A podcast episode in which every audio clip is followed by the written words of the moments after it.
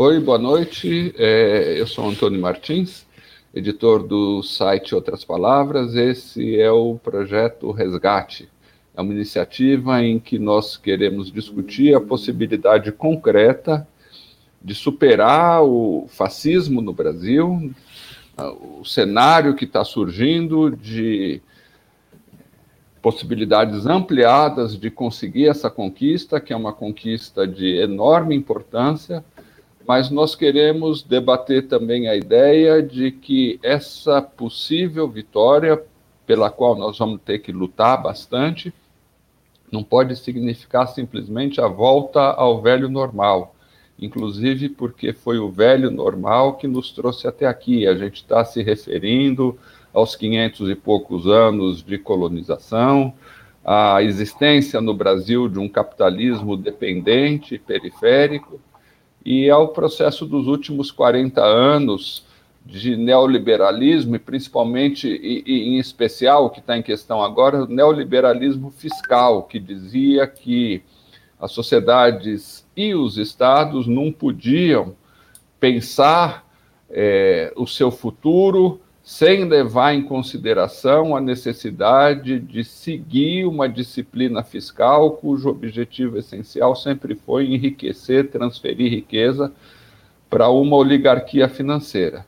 É, no cenário internacional, essa ideia está em crise, o, o sinal mais concreto, mais visível aqui para o Brasil é a reversão dessa política nos Estados Unidos, mas na Ásia ela é desrespeitada, ela é desobedecida há muitas décadas, na China em particular, e isso tem feito com que esses países tenham muito sucesso. E nós queremos explorar as possibilidades de poder debater é, futuros para o país livres da ideia da ditadura financeira.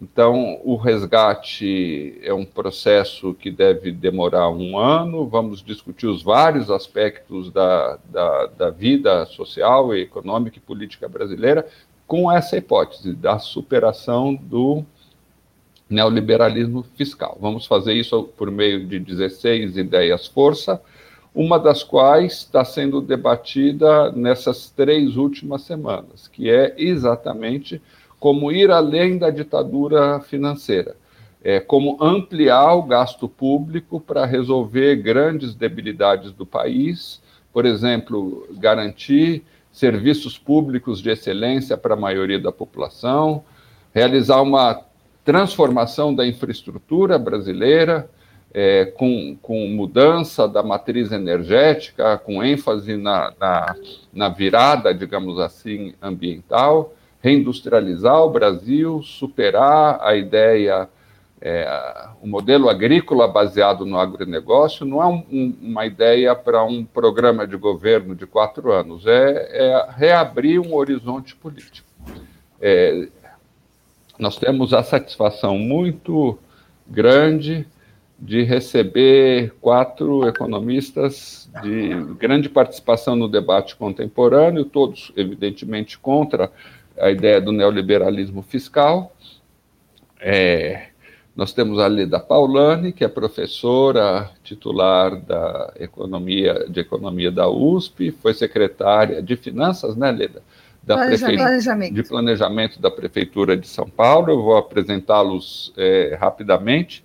O Carlos Bastos, que é professor do Instituto de Economia da UFRJ, e o Samuel Brown, que é analista político, pesquisador da CAPES e é, secretário executivo, né, é, Samuel, do Instituto de Finanças é, Funcionais ao Desenvolvimento. Boa noite, gente. É, a ideia de tê-los aqui é porque nesse debate que já surge, é importante, é, é significativo que ele surja sobre os caminhos, os, os distintos caminhos para superar o neoliberalismo fiscal, há, há é, talvez ainda nos bastidores, mas é, é real, uma discussão. É, quais são os melhores caminhos? É, o, o, marxismo que formou tantas, tantos dos nossos leitores, de outras palavras, por exemplo, o que, que propõe?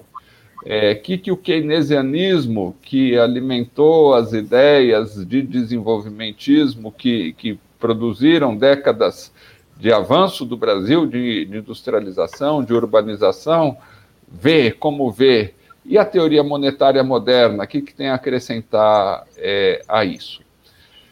Então, é, nós vamos. A, a Leda, o Carlos e o Samuel vão nos ajudar a, a encontrar respostas para essa questão.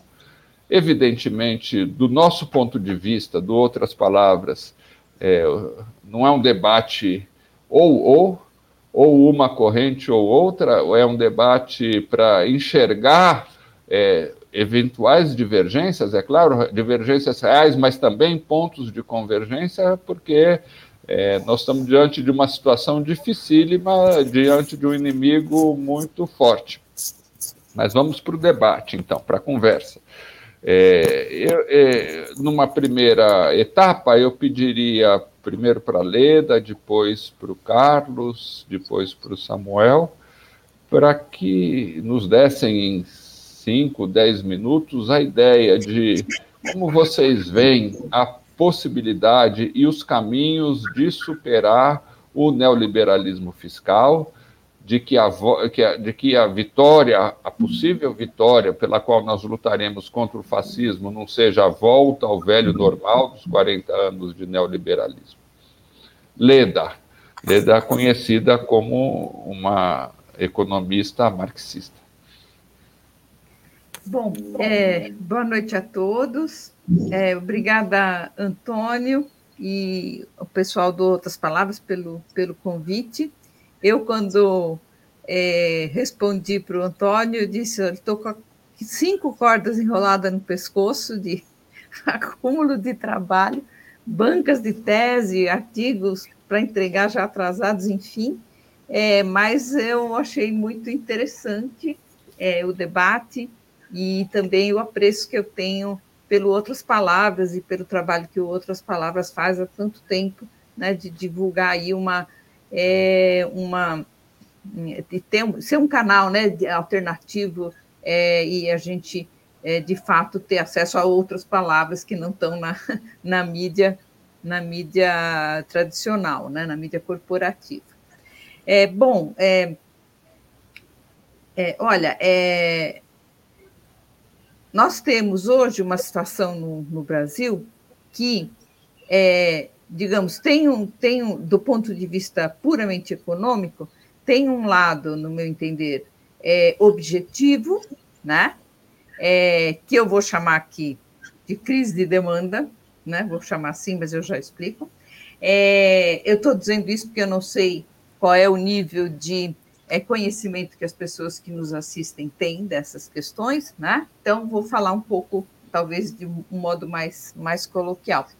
É, então, você tem um problema objetivo, é, e hoje eu diria que a gente também tem, por conta da pandemia, é, alguns gargalos de oferta, né? Você tem é, é, problemas que surgiram porque a pandemia acabou desestruturando algumas cadeias, né?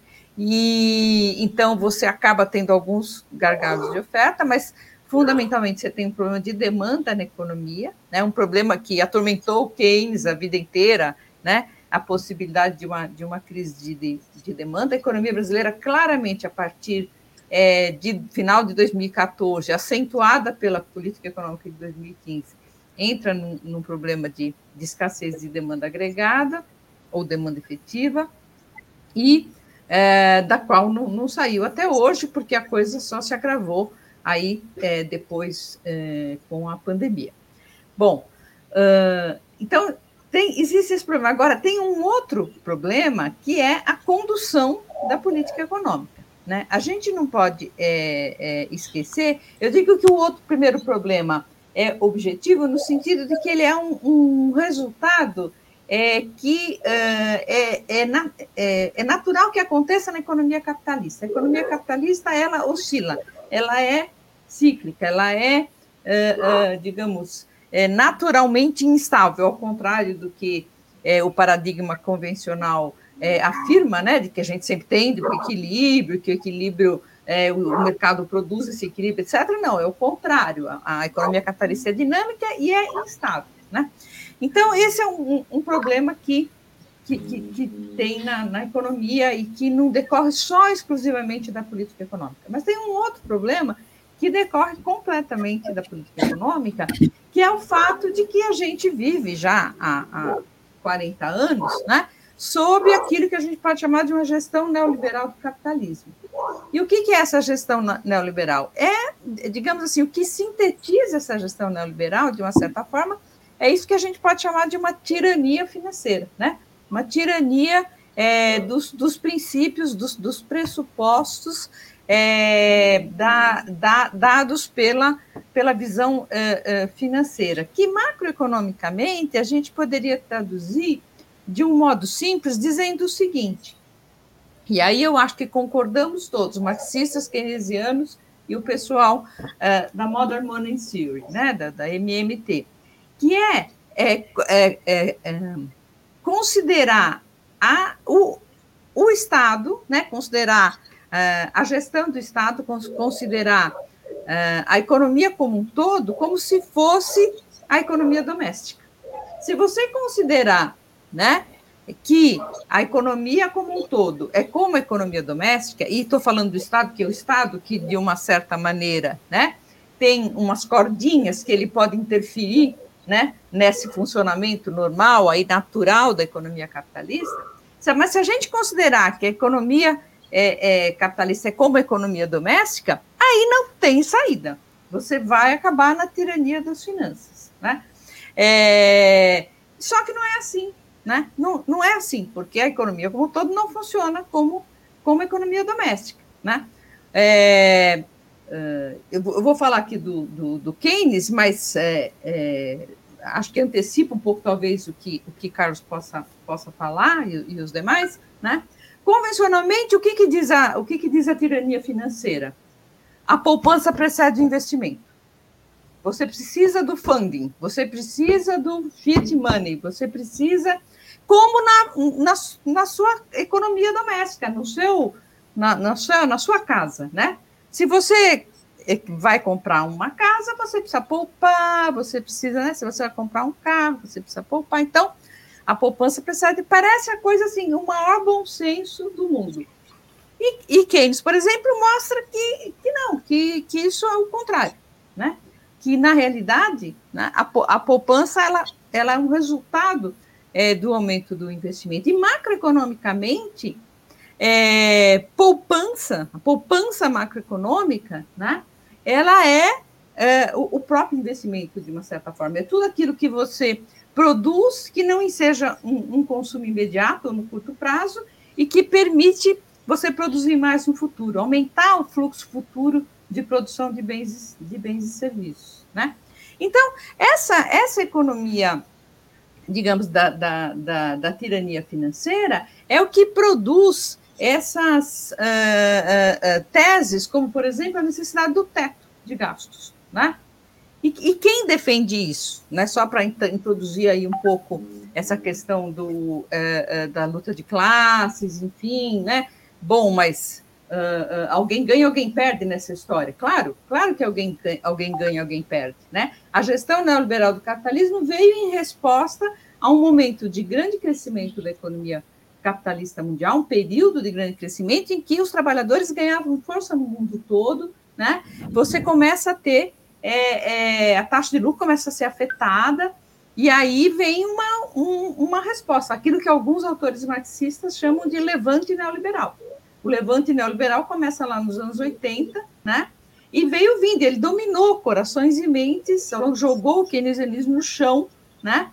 É, atribuiu todo o problema da crise capitalista dos anos 70 ao keynesianismo, a forma keynesiana de gestão do capitalismo, e aí entra com a sua uh, absurda capacidade ideológica, por conta desse apelo ao senso comum que esse discurso tem, né, de é, é, fazer essas ideias é, se efetivarem e se transformarem em política econômica é, objetiva. Né?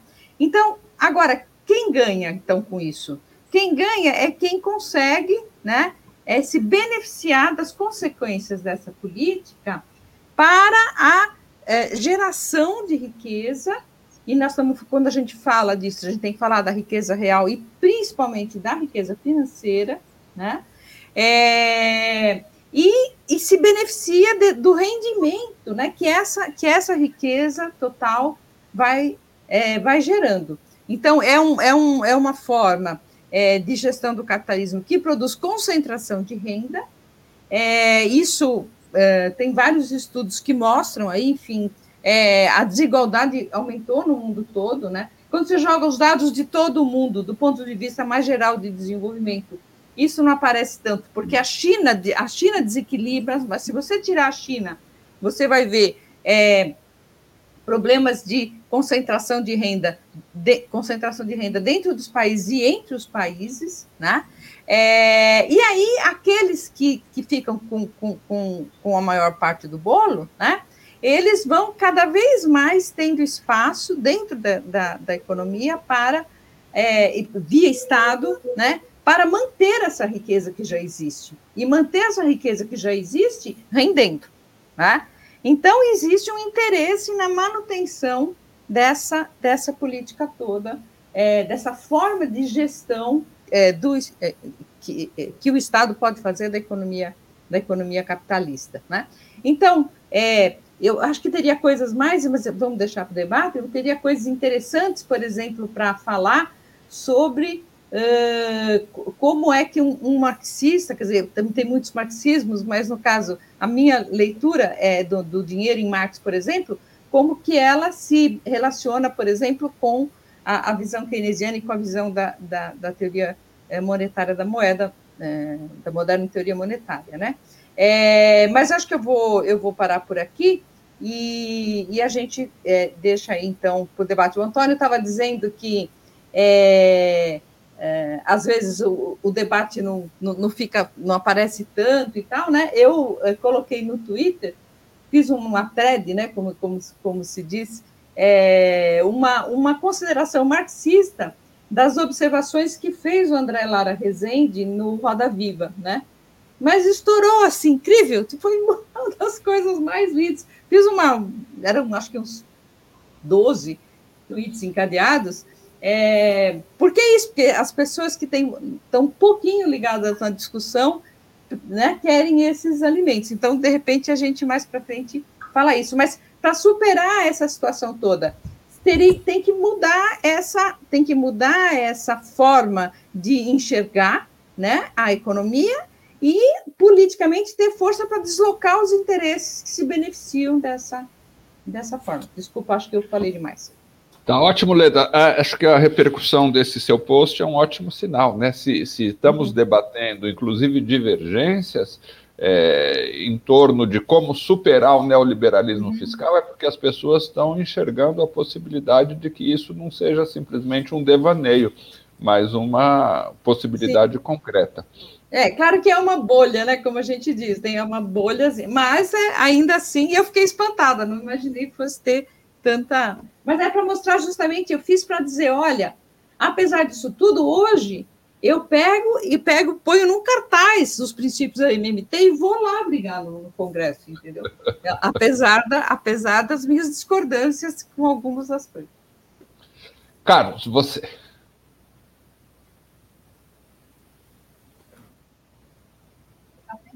Carlos? Seu som está fechado, Carlos. Para variar, famoso erro de esqueci de ligar o microfone, o clássico da, das lives. Né? Se tivesse, não tinha graça. É, então, agradeço muito o convite aqui pelo, por vocês, está aqui com a menina com a Leda, o Samuel também.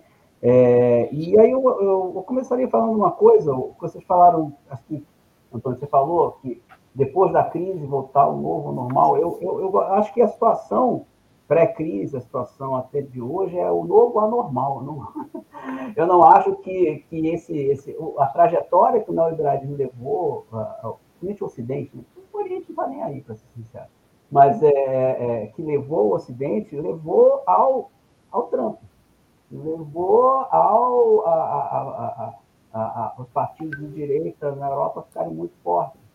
Então, não, o Trump veio bem antes da, bem antes da pandemia, não é culpa da pandemia. Ao contrário, foi a pandemia que derrubou ele. Possivelmente, se não tivesse a pandemia, a economia estava com baixo desemprego, possivelmente ele ia ganhar a eleição. Desculpe falar isso, mas o novo normal ia ser mais formal de Trump. Não ia ser o contrário.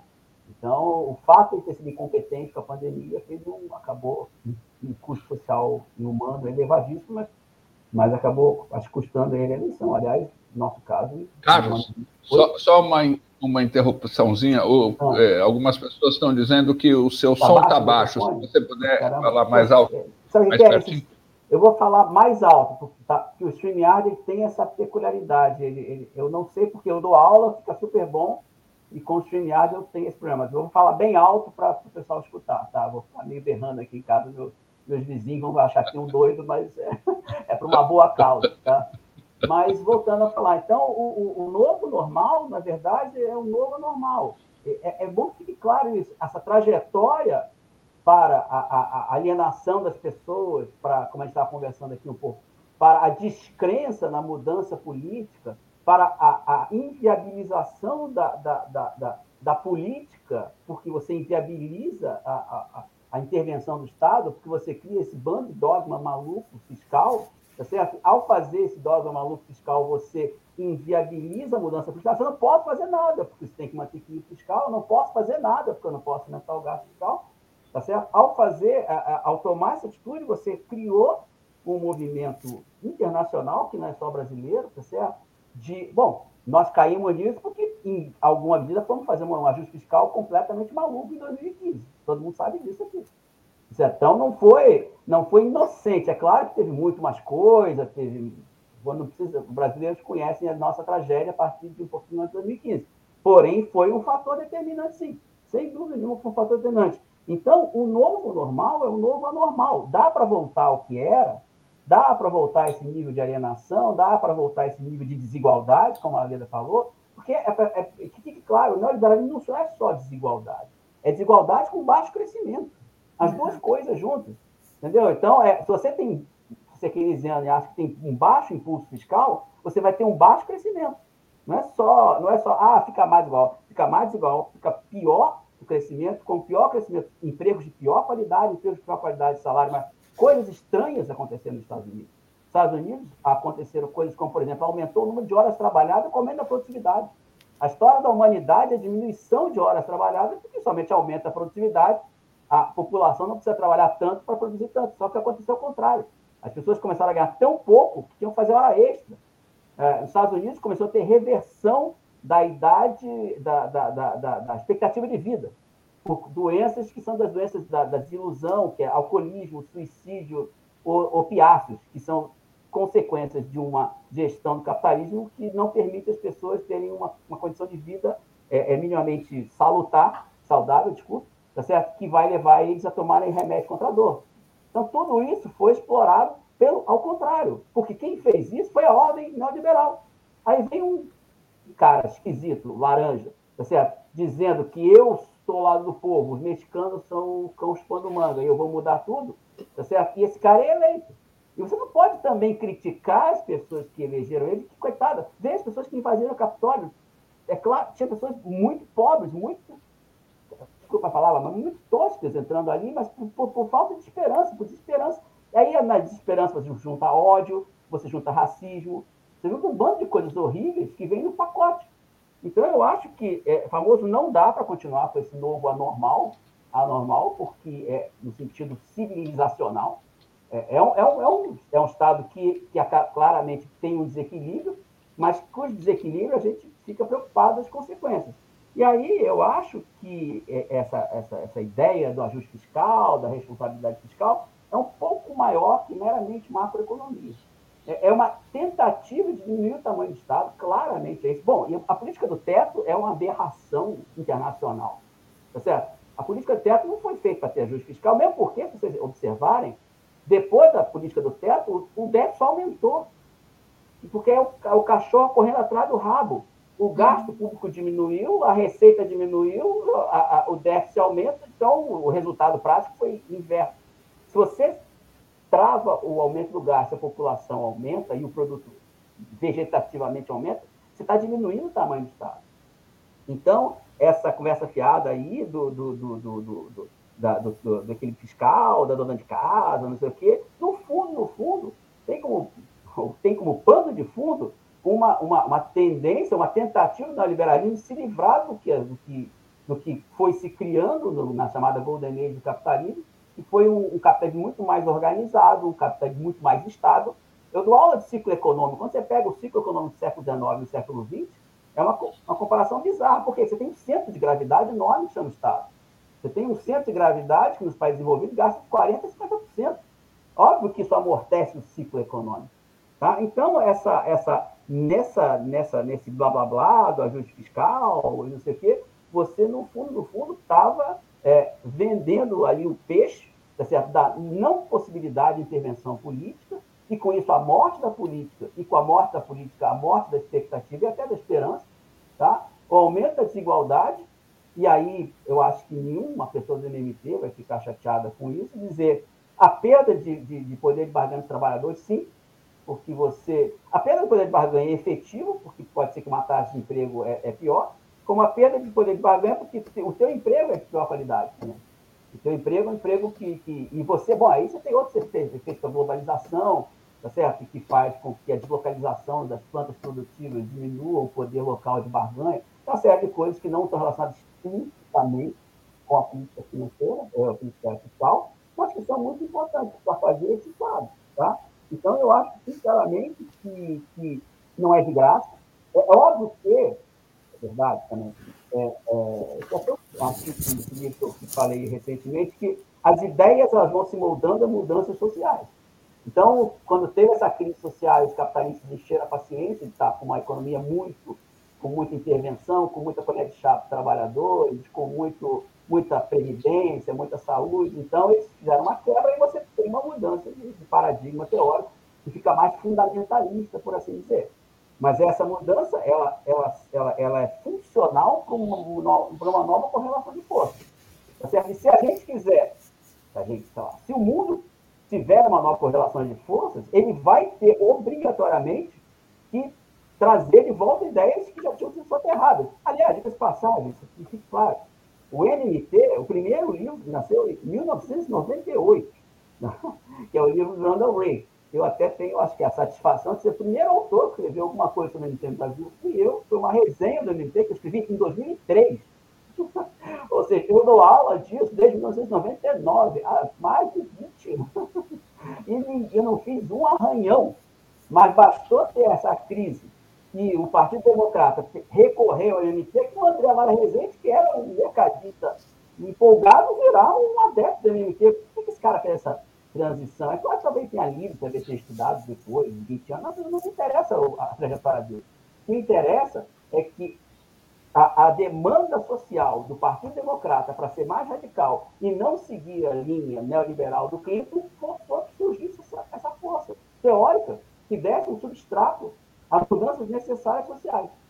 Eu acho importante discutir isso, mas dentro dessa, dessa perspectiva que o Antônio está falando, de, de, de, de, não repetir o novo anormal, porque o novo anormal ele realmente leva a, a reações defensivas, reações individualistas, reações racistas, que são o que a gente não quer para o mundo. É o, é o, é o contrário, é o, é o negativo da nossa expectativa. E nesse ponto, para terminar, eu, eu não gosto muito, até ser por preguiça também. Eu não gosto, até eu, para, eu gostei muito do seu, do seu do thread lá você fez. Né? Eu não sou muito discutindo nesse negócio de, de, de Facebook, eu estou também sem saco com isso. Mas, na verdade, porque eu acho que a gente deve concentrar no que converge. Não no que separa, realmente que é pontual. Eu, eu até nem sou, eu sou desafiando, entendeu? E eu sou mal falado que os marxistas não gostam da gente. A, a gente, todos nós gostamos do MT. Bom, eu faço parte até do, do, do, do Instituto, eu sou do Conselho Científico do Instituto, mas que eu conheço, todos os autores europeus gostam muito e aproveitam o negócio do MMT, os fundamentos para usar. Então, eu acho que a gente tem que se concentrar no que converge. Tá? E só para terminar muito rápido, que converge, tem que fazer o, o checklist. A gente tem que a taxa de juros é a economia não tem que ir para a taxa normal, porque não é, não é, não é, não é, não é de mercado, para começar a coisa então, o governo tem capacidade de criar demanda e, ao criar crédito para ele, ele cresce a economia, aumenta até a arrecadação de impostos, e puxa para frente a economia, todo mundo tem que, ter, estar de acordo, e que esse fiat money que ele cria é de capacidade quase infinita, é infinita de fazer crédito por ele mesmo, de emissão monetária, como o doutor fala. É assim, eu não gosto dessa frase, que cria confusão demais, mas ele, ele criar crédito para si próprio. A terceira coisa, o, o, governo não quebra em sua moeda, ponto, todo mundo que meio concorda com isso. E a quarta é que, ah, como aí sim é keynesiano, kalekiano, o pessoal tem que falar no Kalec também, é importante, tá certo? É que uh, o modelo é determinado pela demanda, o, cresci, o produto e o crescimento é determinado pela demanda, e como disse a Leila, a poupança se ajusta ao próprio crescimento, a poupança se ajusta ao próprio investimento. Eu tenho sentido, infelizmente, o debate que, para criticar a MMT, o pessoal está indo mais para trás. O pessoal está dizendo que tem problema de poupança, que tem. É, tenho, infelizmente, eu acho que para para, para falar mal da, da, da MP, que obviamente é keynesiano, tem a mínima dúvida keynesiano, o Abalerno era keynesiano, o Abalerno é um cara fundamental nessa brincadeira, lamentavelmente está voltando para trás, o debate está piorando. É, e isso é muito ruim, gente. Ninguém aqui, eu acho que tem que focar em um checklist quatro pontinhos, tá certo? Que todo mundo que é heterodoxo concorda e que é fundamental para você crescer, tá? Para você, e ao crescer, você ter aumento do emprego e uma possibilidade, pelo menos, de diminuição da desigualdade. E com um movimento democrático, com uma sociedade que é permitido o embate e é permitido o, o, algum crescimento da força dos trabalhadores, isso pode ser normal. E a gente pode até discutir, isso é um ponto muito legal, de falar até que ponto ah, o conflito das classes não. Já colocou, como disse a Lena, já colocou uma barreira lá no final da Golden Age. Mas agora está tão baixa a barreira que dá para a gente empurrar, eu acho. Obrigado, Carlos. E muito notável essa sua tentativa, seu esforço de, de, de criar essa, essa, essa unidade é, para superar esse pesadelo, esse, esse, não, esse novo anormal que a gente está vivendo, no fundo, há 40 anos. Muita gente é, nem, nem teve vida fora desse pesadelo. É, você, Samuel. Boa de que noite. forma superar o neoliberalismo fiscal, o pesadelo dos 40 anos? Boa noite, Antônio. Boa noite, Leda. Boa noite, Carlos Pincosfeld. É, é, um prazer enorme estar aqui entre vocês. Agradeço muito ao Antônio pelo, pelo convite e me sinto muito honrado e até espero estar na altura do meu professor, o Pincosfeld é, é professor lá no doutorado da, do FRJ e a Leda, eu vi o, o, o fio né, lá no, no Twitter, acompanhei. Inclusive, quando eu não sei domingo que participaria dessa live, alguém foi prontamente lá e falou: veja a opinião da Leda sobre.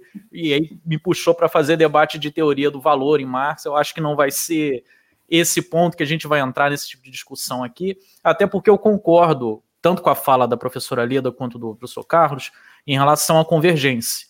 Mas antes de, de de chegar nesse finalmente, né, eu queria aproveitar a, a narrativa que os dois apresentaram sobre o, o momento da economia brasileira. Né? A gente, é, eu, a minha formação original é em ciência política, então é fazer a ponte entre a política e a economia, a economia política, né, abandonar essa ideia de uma coisa separada, completamente abstrata e matematizada, e, e voltar às origens lá que o próprio Marx debatia de economia política, como todos os demais clássicos, e observar que a gente está tra tratando de um tema que ele não é um puro refino teórico para ficar na academia fechado, a gente está falando da realidade do povo brasileiro no meio de uma pandemia. Então é uma situação que já era absurda até 2019, vinha piorando né, constantemente, pelo menos ali desde 2014 para cá, algo que já não era totalmente positivo antes, se tornou mais urgente. E quando chega a pandemia, se torna emergencial. Né? A gente fazer um debate e abandonar é, a, a hegemonia das ideias desfuncionais que vem regendo a, a, política fiscal brasileira e, uma vez que rege a política fiscal, rege todas as demais políticas econômicas praticamente, né? Ou limita qualquer outro tipo de opção que a gente queira tomar que não seja cortar, cortar e cortar. É, e diante desse cenário, a professora é, Leda, inclusive, a, apontou, né, nós estamos há quatro décadas, mesmo nos períodos em que nós podemos é, nos orgulhar de ter tido algum avanço no Brasil, nós não saímos completamente da hegemonia do fiscalismo. Inclusive, alguns candidatos que apresentam né, críticas e, é, e críticas quantitativistas, críticas de defesa da poupança antes do investimento, e diz: ah, mas você não concorda comigo, então você está defendendo o fiscalismo lá de trás, você não reconhece. Não, reconhecemos. Reconhecemos exatamente as limitações que nós tivemos nesses, nessas quatro décadas, que são quatro décadas de liberalismo é, hegemônico. Inclusive nos governos do PT, com qualquer tipo de avanço que tenha havido ali, limitado e, e totalmente é, circunscrito dentro das possibilidades do que o pensamento é, ortodoxo apresentava. Uma coisa ou outra de heterodoxia, mas no, no geral a condução da política foi, foi bastante ortodoxa, a política econômica. E essa ideologia liberal, inclusive foi comentário, acho que do Fernando aqui no, no, no nosso no YouTube, né? Essa ideologia ela está completamente permeando as cabeças dos nossos políticos daqueles que fazem as leis no Brasil, inclusive na esquerda. Isso não é um privilégio dos partidos reconhecidamente libera liberais e autodeclarados, né? Inclusive tem uma onda recente de é cult se dizer liberal de um tempo para cá. É, é, quase errado, como se dizer primeiro que jovem tinha que ser socialista. Hoje em dia parece que é errado ser jovem e não ser liberal. Parece que você não é moderno, que você é atrasado. Tantos são os movimentos liberais que surgiram nos últimos anos. E, e os nossos é, políticos da esquerda, os líderes dos partidos, e aí eu não estou selecionando nenhum deles, eu estou dizendo praticamente todos, têm um pensamento, às vezes, demasiadamente liberal, é, e, e, o partido tenta fazer esse jogo de defender é, políticas fiscais super ortodoxas, né? E mesmo partidos mais radicais que têm representação no parlamento, é, talvez porque uma mentira contada mil vezes acaba virando verdade, é, acabam repetindo. É, criticam o teto, mas não criticam o teto com uma explicação que seja convincente para a população de que o teto deve ser abandonado. Parece apenas um arrobo moral da esquerda que quer fazer melhor para a população, embora a, a, matemática impeça. E é o debate que nós estamos colocados nesses últimos anos. Né? A, a direita implementou a sua, a sua agenda desde 2015 em diante, a agenda fracassa retumbantemente a cada ano e eles aumentam a dose do remédio. Cada vez que o remédio faz efeito contrário, eles aumentam, dizendo que a dose é que está pequena, e o negócio vai dando errado, e a gente não consegue comprovar para a população ou ganhar os corações, na terminologia que a Lida usou, da, da do povo, é, de que é o remédio que está errado, que o remédio está matando o paciente, não curando o paciente. Né? A gente não consegue comprovar porque há um, uma, um, um, uso muito bem feito da ortodoxia da, das contas familiares, né, da ideia de, de, uma família ajustada, do equilíbrio geral das contas. Isso é, é, é muito fácil convencer uma pessoa de que o governo deve fazer a mesma coisa que ela, porque é a experiência que ela tem na vida dela, dos pais dela, dos avós dela, de todos os vizinhos dela, de todas as empresas, das prefeituras, dos estados. Meu Deus do céu, não é possível que o único que, não, que eu vou ter que pensar diferente é o Estado e a União, né, o governo federal. E é, mas veja que não é intuitivo, veja que é muito mais fácil você convencê-lo de que é preciso cortar e caber dentro do orçamento do que fazer um orçamento que cresça o produto. Né? Essa é a diferença do, do agente econômico emissor da moeda. Ele, ele não tem a limitação e, pelo contrário, ele não deve ter, porque se ele tiver essa limitação, ele não consegue atender o, o aumento da, da, do produto. E esse é um debate que fica restrito a poucos economistas, eu nem digo que está restrito aos economistas, ele está restrito a poucos economistas. A economistas como esses que estão aqui nesse debate agora, que vêm do campo marxista, dos keynesianos, e um ou outro liberal que aceita fazer esse debate, como é o caso do André Lara Rezende, que recentemente é, fez essa mudança. É, a Mônica de Bolho, de certa forma, ali uma no ferro, outra na ferradura, é, meio que, ó, por agora dá para fazer é, é, keynesianismo, né? nos momentos de crise todos somos keynesianos, então nesse momento ela também é. é e outros poucos é, economistas liberais, a grande maioria, e aí a gente pode colocar todos os jornais, as revistas, as, os grandes meios de comunicação, não dão espaço sequer para esse debate, porque ele é tão periférico ainda entre a nossa classe de economistas e, e ele é tão não útil né, para o debate daqueles que bancam os economistas que dizem o contrário mesmo, as coisas dando errado, que a gente fica é, restrito a um debate que mal chega aos ouvidos dos, é, dos formuladores das leis. Né? Nós temos um, um, projeto que ano passado, que é um projeto muito caro para o instituto que eu participo, que o Carlos é, é um dos conselheiros, que é de garantia de emprego, que está posto desde o ano passado, é, num momento em que havia necessidade premente de, de, de segurar a demanda, não deixá-la desabar.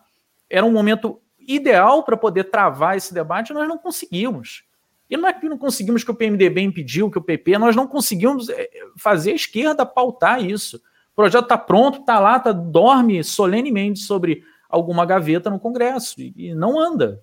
É claro que tem N elementos políticos que a gente poderia debater do porquê ele não anda, mas eu, eu só quero enfatizar isso. O momento é ideal para o debate e ele não acontece. Ele fica restrito é, entre esse pequeno grupo de, de iniciados né, na, na, conversa. Como eu disse, eu venho da área da ciência política. E dentro da, da ciência política há um, uma certa repetição né, da ideia de que a, a, a, esquerda ela tem ideias positivas, boas, coletivistas, é, longânimas, mas que no final a, a, direita acaba fazendo o papel de sanear as contas. Isso é, assim, pelo menos de todos que colegas né, que, eu, que eu trabalhei, esses anos, inclusive eu ali até 2015, era de certa forma crédulo nisso, né, de que a esquerda, ela, ou ela fazia a revolução, e aí a gente está falando de um outro cenário, ou dentro dos marcos do capitalismo, havia um, um certo, uma certa vantagem intelectual da direita de colocar a, a máquina para funcionar. E aí, aos poucos, a gente vai vendo que não é isso. Né? Embora o, o professor Carlos seja é, jafiano e a, e a, professora Leda seja marxista, eu também venho de uma, de uma linha minskiana, né? e a gente começa a entender que economia, como ela é hoje, ela é desfuncional e ela cria crises, ela, ela é instável por natureza, ela produz a própria instabilidade. Né? A estabilidade do funcionamento da economia produz as crises é, financeiras, ainda mais com, com a economia avançadas, é, absolutamente financiarizadas e dependentes do crédito. Agora, esse ponto em que nós estamos, de, que, eu, que eu fiz aqui, que é um cenário um tanto quanto triste, deprimente, né, isolados no debate, ele é um ponto que ao mesmo tempo mostra a nossa situação é, de urgência, mas aponta também que é necessária a suspensão das pequenas divergências, e aí eu teria o maior prazer de, de aprender com a professora Leda, a, e aprender com o professor Carlos, que certamente eu farei no doutorado, é, esses debates que, que, marcam as pequenas diferenças de, é, teóricas de fundo, né, de por que existem as correntes diferentes. Mas no momento, o professor Carlos apresentou os pontos que há convergência completa entre nós e, e que são necessários, são pontos é, sine qua non para que nós caminhemos com alguma política econômica diferente no próximo governo, porque eu, eu estou convencido que os, os, próximos quatro anos, né, depois do ano que vem, serão quatro anos de um governo pela esquerda. Seja ele qual for, não vou fazer campanha para nenhum candidato aqui. É, eu acho que se você analisar um, as pesquisas, é muito fácil saber quem será é, esse polo à esquerda que, que deve ganhar. Mas esse polo à esquerda pode não se concretizar como um governo à esquerda. Ele pode ser, mais uma vez, um governo que se autolimita. Assim como as nossas políticas fiscais, as nossas leis né, de gestão fiscal limitam a atuação do Estado.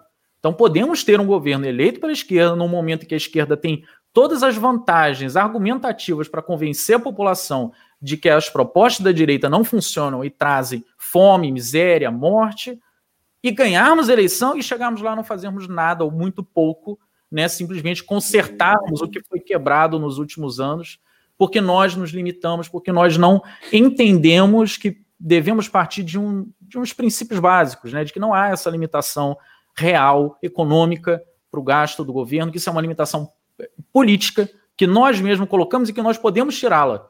Basta vontade política e gestão política eficiente para fazer essa mudança.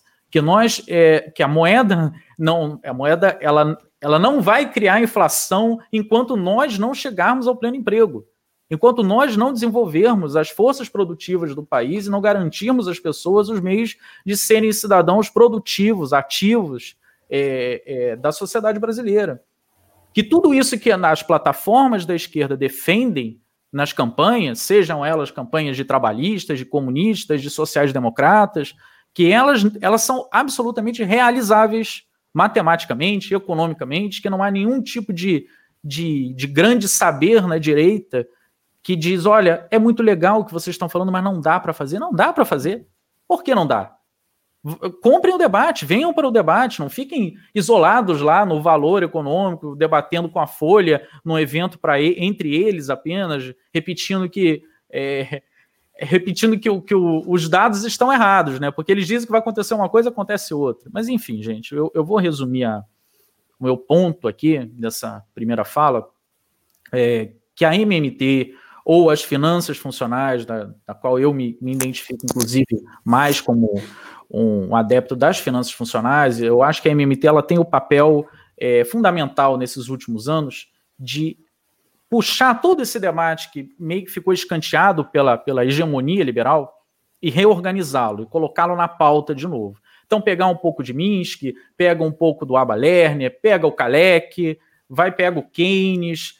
Quem, é, e, inclusive, David Decache e outros colegas são marxistas e é, é, é, militantes né, da, da, da MMT, é, na explicação de como funciona uma economia monetária hoje em dia, é, ele, essa capacidade que a MMT tem de mostrar que o rei está nu e de que é possível fazer alguma coisa.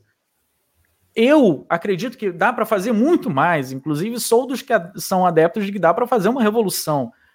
Mas, apesar desse debate, dá para dizer para alguém extremamente conservador, mas que esteja passando fome, que esteja sem trabalho há três, quatro anos, e convencer essa pessoa sem nenhum tipo de é, sofisticação em economia de que é possível fazer. Quem precisa provar que não dá para fazer é o outro lado, que está há sete anos implementando suas políticas completamente desastrosas. Então, esse momento é o momento que a gente pode construir convergências nas, nas nossas análises a partir desses três pontos que o professor Carlos enumerou na fala dele. Eu queria partir da, do que vocês falaram na primeira fala, e, e acho que tem uma contradição assim que a gente precisa tentar enxergar. É, vocês falaram que a gente está ainda falando numa pequena bolha. A Renata Lins, que está comentando aqui, a professora Renata Lins, está dizendo, a partir da fala do Samuel Brown, verdade, mas isso mas é isso, o fiscalismo está impregnado na cultura geral. Vocês falaram como é fácil dizer que se todo mundo se comporta poupando antes de investir, também o Estado Nacional tem que fazer isso. Ao mesmo tempo, existe uma situação. Vamos pegar o exemplo, não vamos pegar da China, que é uma realidade mais desconhecida, politicamente inclusive, mas dos Estados Unidos.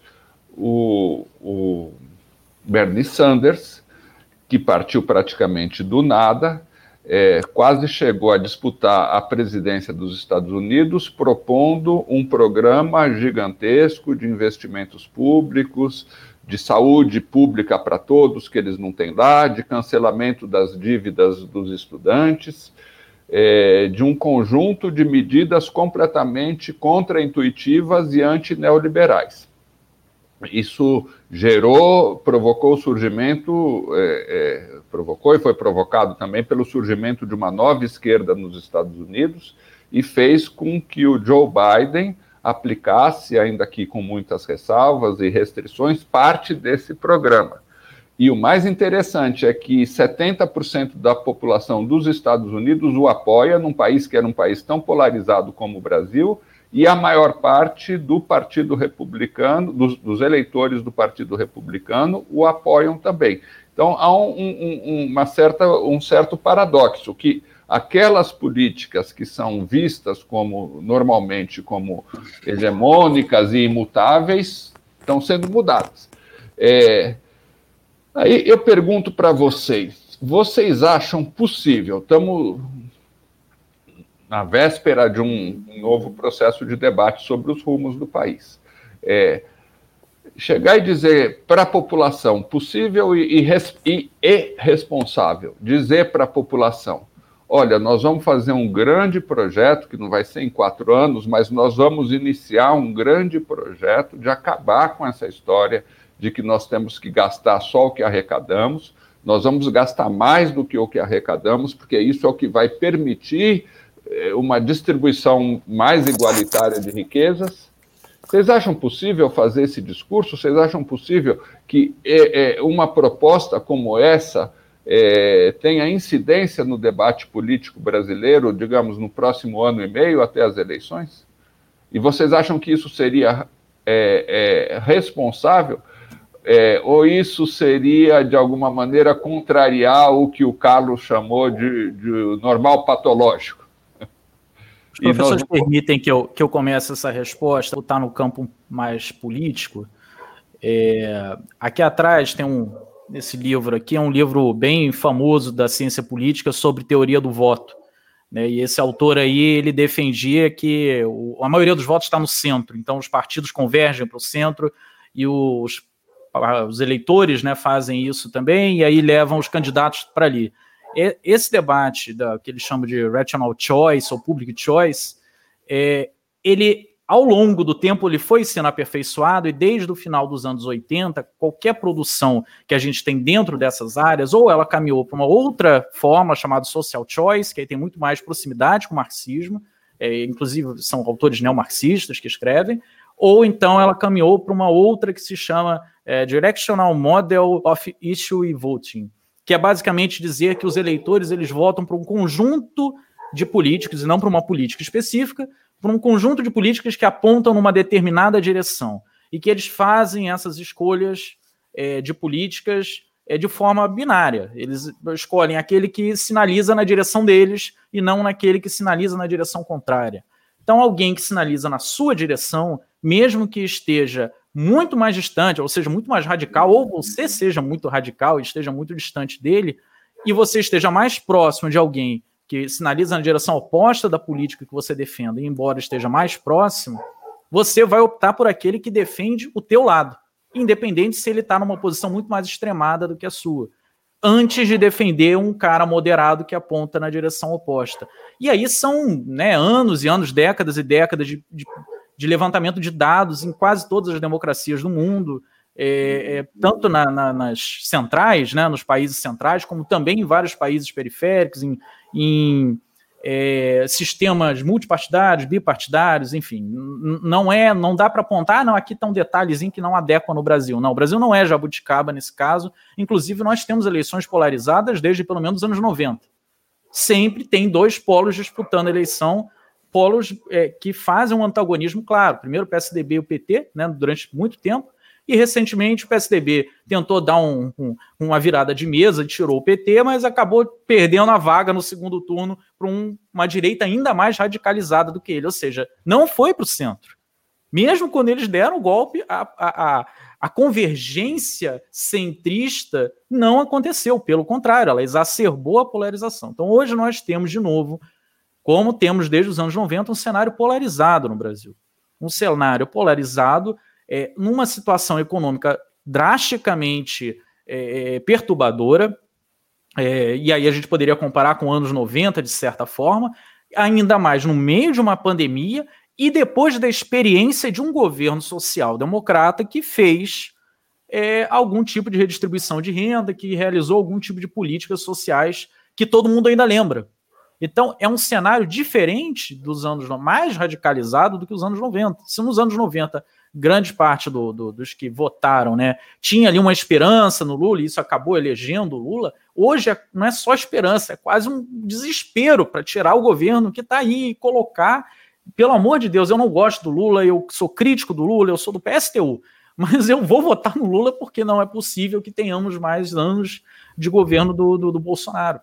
Essa essa simplificação que eu fiz aqui, ela está fartamente é, documentada, como eu disse, na ciência política, é, enquanto essa teoria.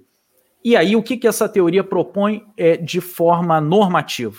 Né? Para além do que ela positiva, o que ela normatiza?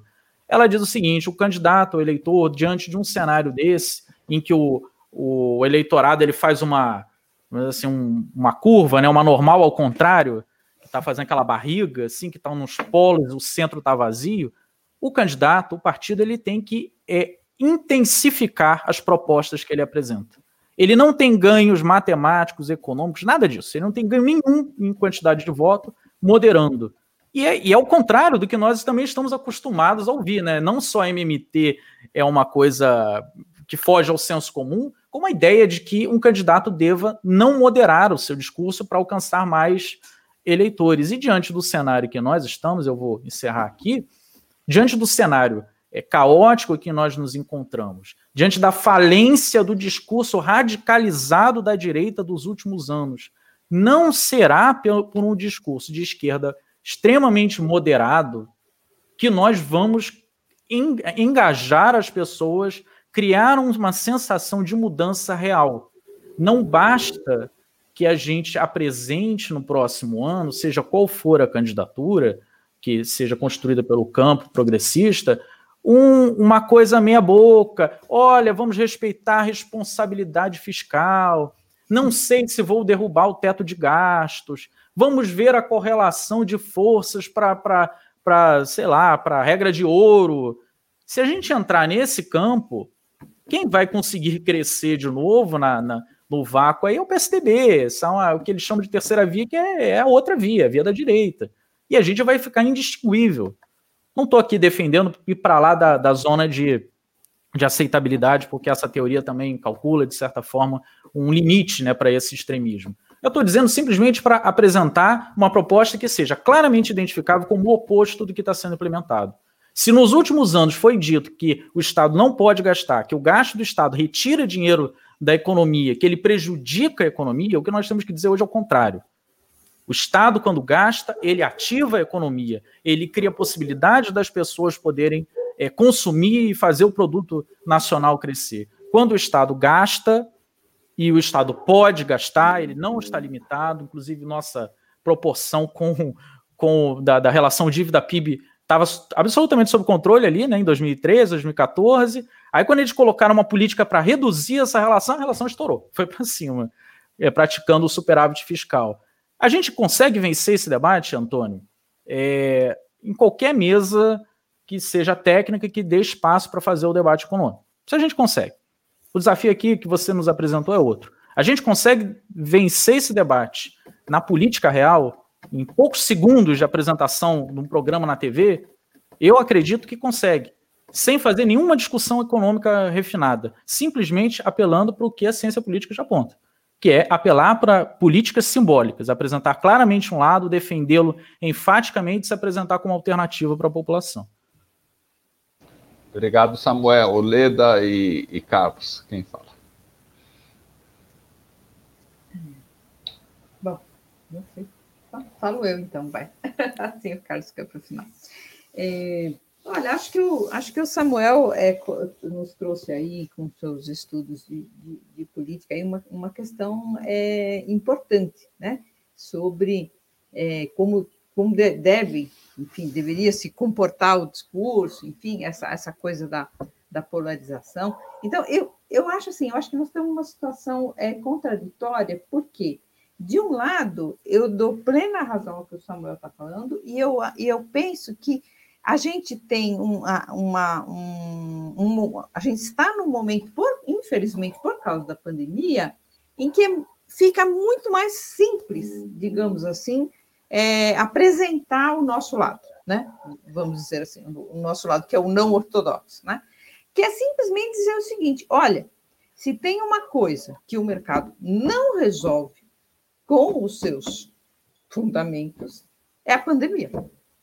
Não resolve, porque o controle de alguma coisa como a pandemia, ele é coletivo, por definição. E se ele é coletivo por definição, não depende da vontade de cada um, tem que ter uma coordenação, e essa coordenação é o Estado que faz, é a política pública, né? é, é, é, é a ciência que, que tem que se desenvolver, enfim, tudo aquilo que a direita rechaça e que é, foi sendo negativado, cancelado, né, como se fala hoje, é, é, ao longo desse, desse tempo, no, e no caso do Brasil, principalmente nos últimos aí, anos, é, nos anos, para mim, os anos Bolsonaro começaram com o golpe, né? O golpe já até antes um pouco, aí com essa, com essa pisada em face da Dilma de chamar esse Joaquim Levy aí para o Ministério da Fazenda. Mas, enfim, é, uh, então, é, tudo, tudo que esses caras negam, né, que é o Estado, as políticas públicas, a ciência, né? É, a, a, a, a import... quer dizer, aquilo, aquilo que tem que ver com, com o comum, né? com, com o coletivo, com, com, com tudo aquilo que não pode ser reduzido às ações intencionais dos indivíduos, como metodologicamente gostam de, de falar é, aqueles que defendem é, é, essas teorias, é, como, como a teoria ortodoxa da moeda, por exemplo. Né? Então, a, a pandemia pôs esse rei nu aí, que já estava, ficou mais nu ainda, né? depois da pandemia, ficou quase sem pele, né? ficou, então, desse ponto de vista, o discurso nosso, a nossa tarefa, no sentido que você colocou, Antônio, eu acho que ela é uma, muito fácil, né? É, e nos, dá, nos daria esperança. Eu, eu sou mais pessimista, porque eu acho que tem um outro lado, e esse eu acho muito mais difícil de resolver, que é o seguinte, que é o absoluto sucesso da ideologia, vou chamar assim, falando ideologia num sentido é, meio banal, porque não tem como eu explicar aqui o, o, o, a complexidade da, da, do termo, né? mas da ideologia neoliberal. Né? É, uma das coisas que mais me, me espantou quando, é, infelizmente, aqui em São Paulo, o, o, o Fernando Haddad perdeu a, a, a reeleição para prefeito no primeiro turno ainda para o João Dória, foi uma pesquisa feita depois pela Fundação Perseu Abramo, uma pesquisa qualitativa né, nas periferias, onde é, o, o, o, João Dória teve, teve muitos votos. Em alguns lugares o Fernando venceu, mas na, na melhor das, do, do, do, no melhor dos casos ele, ele passou um pouquinho o, o Dória, mas o Dória teve um sucesso na periferia é, é, que é, impensável se você pensar que aquele espaço eleitoral até então vinha sendo dominado com alguma facilidade pelo, pelo PT, né? ou enfim, pelas, pelas é, é, políticas mais progressistas e tal, pelas, pelas ideias mais progressistas. É, e aí, essa pesquisa qualitativa revela que aquilo que. Eu, eu imaginava o seguinte: olha, essa, essa propaganda que foi feita do João Dória mentirosa, porque punha lá com o João Trabalhador, né? lembra da história? O João Trabalhador e tal. Ah, o pessoal do Rio, não sei se acompanhou, mas é, São Paulo tem repercussão nacional, né? Então, então era o João Trabalhador. E que trabalhador porcaria nenhuma, porque ele começa, começa, entre aspas, a trabalhar com 13 anos na, na indústria da mãe dele. Obrigada, né? Então, eu também quero começar a trabalhar aos 13 anos assim. Mas, enfim, se criou, se criou, o marketing foi esse, se criou lá a história do João Trabalhador, né? Muito bem, pensei, isso aí colou, essa propaganda mentirosa colou na, na, na periferia. Não, estou completamente errada.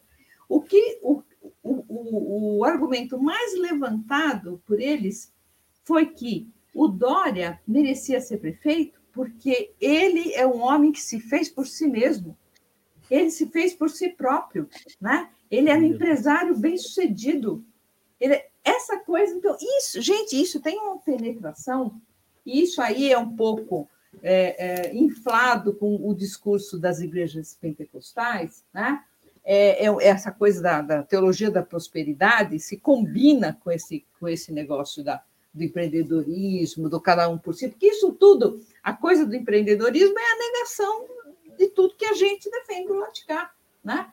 Porque se a gente não defendesse isso, a gente não estava aqui preocupado é, é, com colocar o Estado no, no, lugar correto, né, onde ele deve estar. É, então, quer dizer, esse, esse lado da, da ideologia de, de ter empre... isso desceu às camadas mais baixas da população. Então, isso não é um debate que, que, que fazem lá os intelectuais ou nós da universidade, não. Né? Isso tem consequências concretas e efetivas.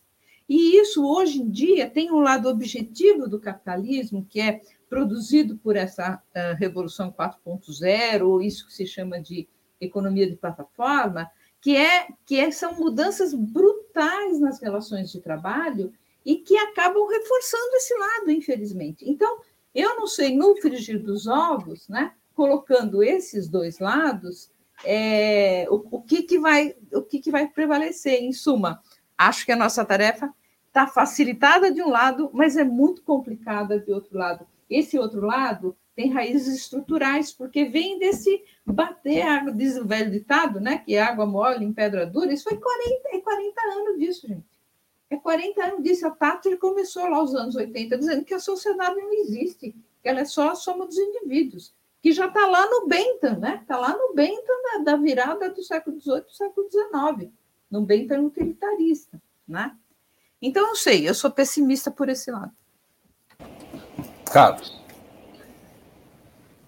Bom, é, eu acho que nosso, o rumo da prosa aqui, nós estamos, acho que, tentei organizar, tem, tem, tem, tem três pontos que a gente está conectados. Uma, ideias, as políticas econômicas e o voto.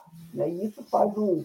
Eu, eu tentei fazer um fluxograma até as setinhas, elas vão e voltam, né? E elas têm setinhas que são bypassam, porque as ideias influenciam o voto, por sua vez influenciam a política econômica, por sua vez...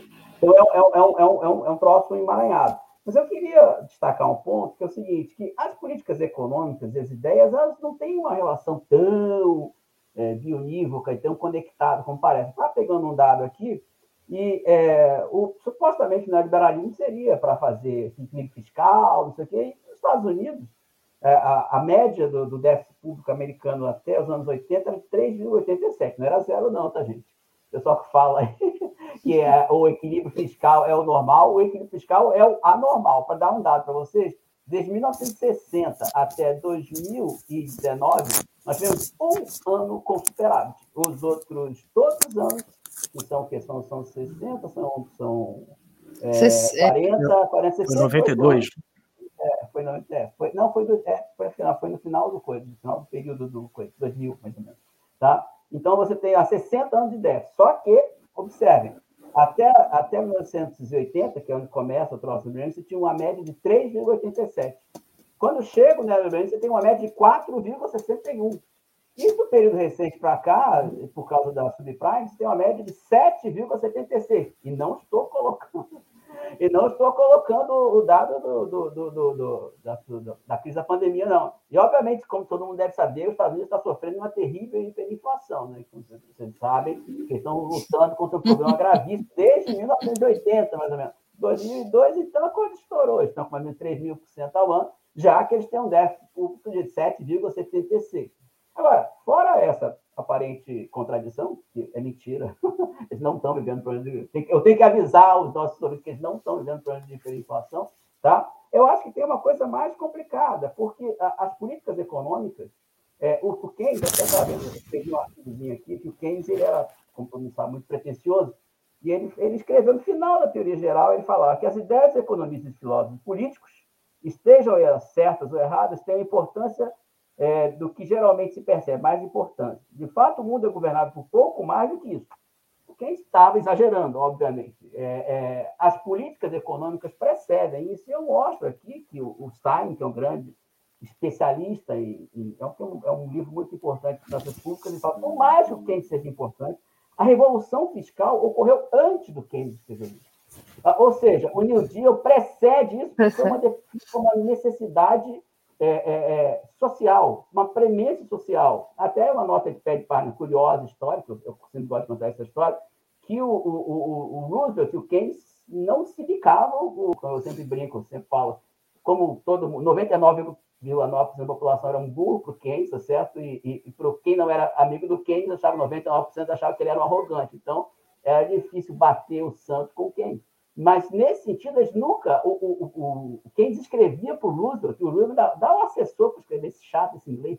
Esse cara tá mandando ele. Foi igual, na, foi igual na, na, na também na, em, em, Bretton Woods, que ele achava que ele ia trazer a luz das coisas, e os americanos, cara, a gente tem dinheiro, o que esse cara está falando? Esse cara está pedindo mais mola para a Inglaterra não quebrar, é isso que ele quer? Vamos dar esse para ele. Eles quebraram em 47, mas deixa eu falar. Então, o que eu quero falar é o seguinte: que as forças sociais que as demandas sociais, elas muitas vezes precedem essas necessidades de você fazer. Não, eu não tô, eu sou professor, se eu dissesse que eu sou contra a formulação, eu estava acabando com a minha profissão. Mas eu estou falando que a demanda social, a, a, força da necessidade, ela muitas vezes precede, como foi o caso em 36. Depois, você, por causa também da, da Guerra Fria, Tá certo? Você faz um estado do, do welfare state com uma, com uma gestão keynesiana da demanda, com alto nível de emprego, depois você pode até discutir, com uma baixa inflação, por uma série de razões, que depois acelera no final dos anos 60. Mas, de qualquer forma, o que eu estou dizer é isso, é que as, as... E aí você vai chegando... A mesma coisa atual, gente. É, o NMT teve uma importância muito grande no, no, na campanha do Bernie Sanders. O Bernie Sanders roubaram dele lá da Clinton, depois também não deixaram ele ganhar, ele meio desiste, tá certo? Ganha um cara do establishment do Partido Democrata, que é super neoliberal, o Partido Democrata, desde a década de 70, vai ficando neoliberal, e com o Clinton assim, meio que rasga fantasia, e ele está fazendo uma, uma, política econômica que desce e vamos lá na gente. Ele não está sendo assessorado. Ele está até confessar, tem colegas meus do, do, do doutorado que estão assessorando atualmente o coisa, então não é tão ortodoxo assim. Mas, mas quem veio com ele quem estava assessorando o, o, Sanders não está totalmente com, com, com, com, o Biden. Mas o Biden está fazendo isso com é uma pressão social, uma pressão geopolítica que força a ter. Tá? Então, eu acho que, num grau de otimismo, é, é, eu acho que é, é as, as, as, forças sociais, a própria dinâmica social, acaba inclusive tomar certas atitudes tá?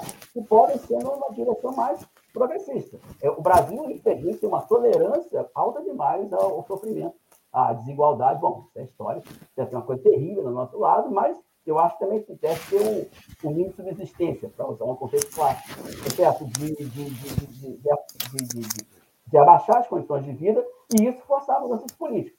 Agora, o que eu acho que é muito ruim, e aí eu, eu gostaria de dizer, é que dentro da nossa bolha, da bolha da esquerda, a gente não pode, porque se a gente deixar que os partidos de esquerda, que os militantes de esquerda, comprem ideias é, fiscalistas, aí, nós estamos, aí é o desastre, porque aí você vai dar, quando você subir ao poder, certo? uma possibilidade de, olha, os para, meus, meus economistas estão dizendo isso, que eu, se meus economistas estão dizendo que eu tenho um limite para a dívida, é ele que está dizendo, eu não sou economista, ah, tá certo. Se, se 95% dos economistas dizem, ó, no Brasil tem um limite para a dívida, tá, bom, reclama com o cara. É óbvio que um político, ainda mais um político hábil, que sabe que essa história do limite para dívida pode ser um bom selling point, pode ser um troço que agrada aos outros, isso é o que eu estou falando, não é o cara.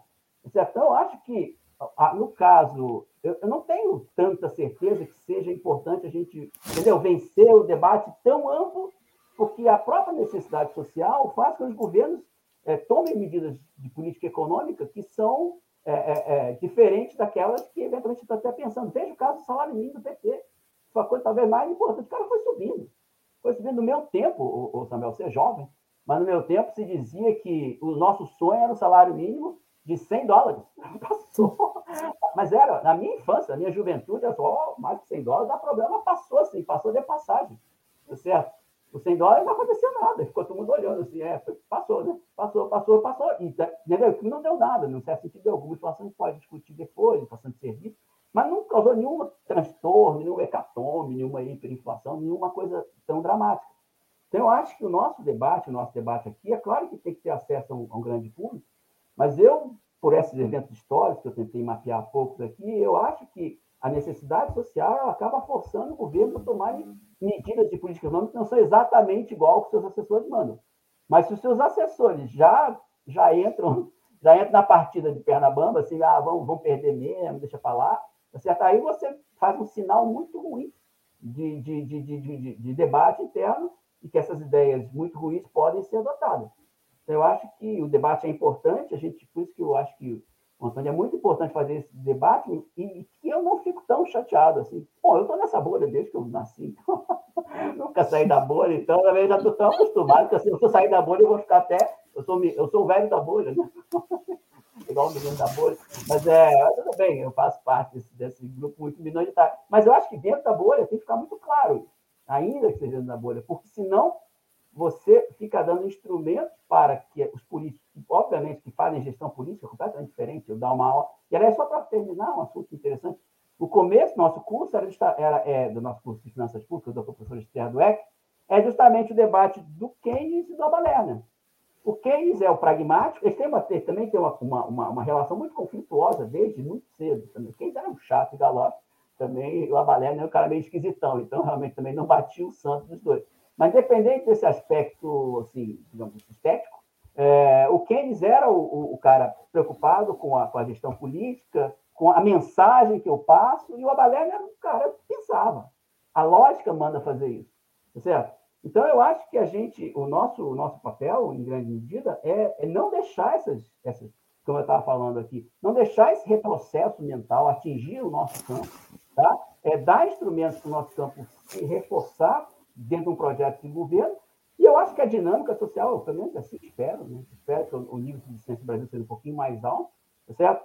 vai talvez criar uma, uma, uma força que exige uma resposta mais assertiva e a gente tem instrumentos para dizer, ó, oh, essa, essa resposta assertiva não é maluca.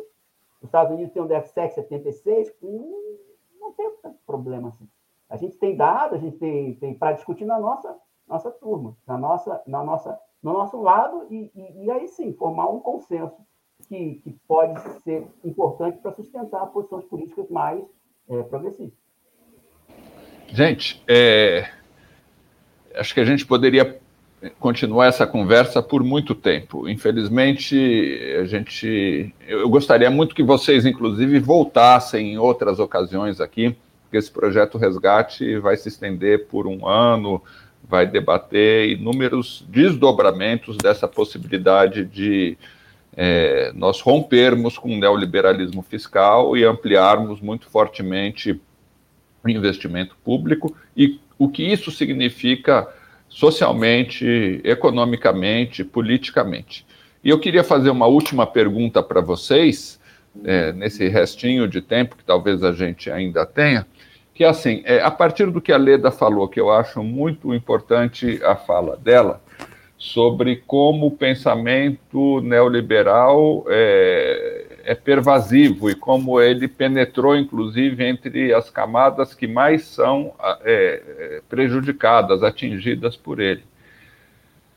Ao mesmo tempo, é, ele tem a impressão que ele sim, ele, ele, ele se espraia tanto porque ele muitas vezes é visto como a única forma de sobreviver nessa selva de pedra. Então, se a lei é cada um por si, eu tenho que adotar uma ética de eu por mim, e não a ética da solidariedade. E talvez você tenha uma contraprova disso ao ver, por exemplo, como cresceu o prestígio do SUS na pandemia.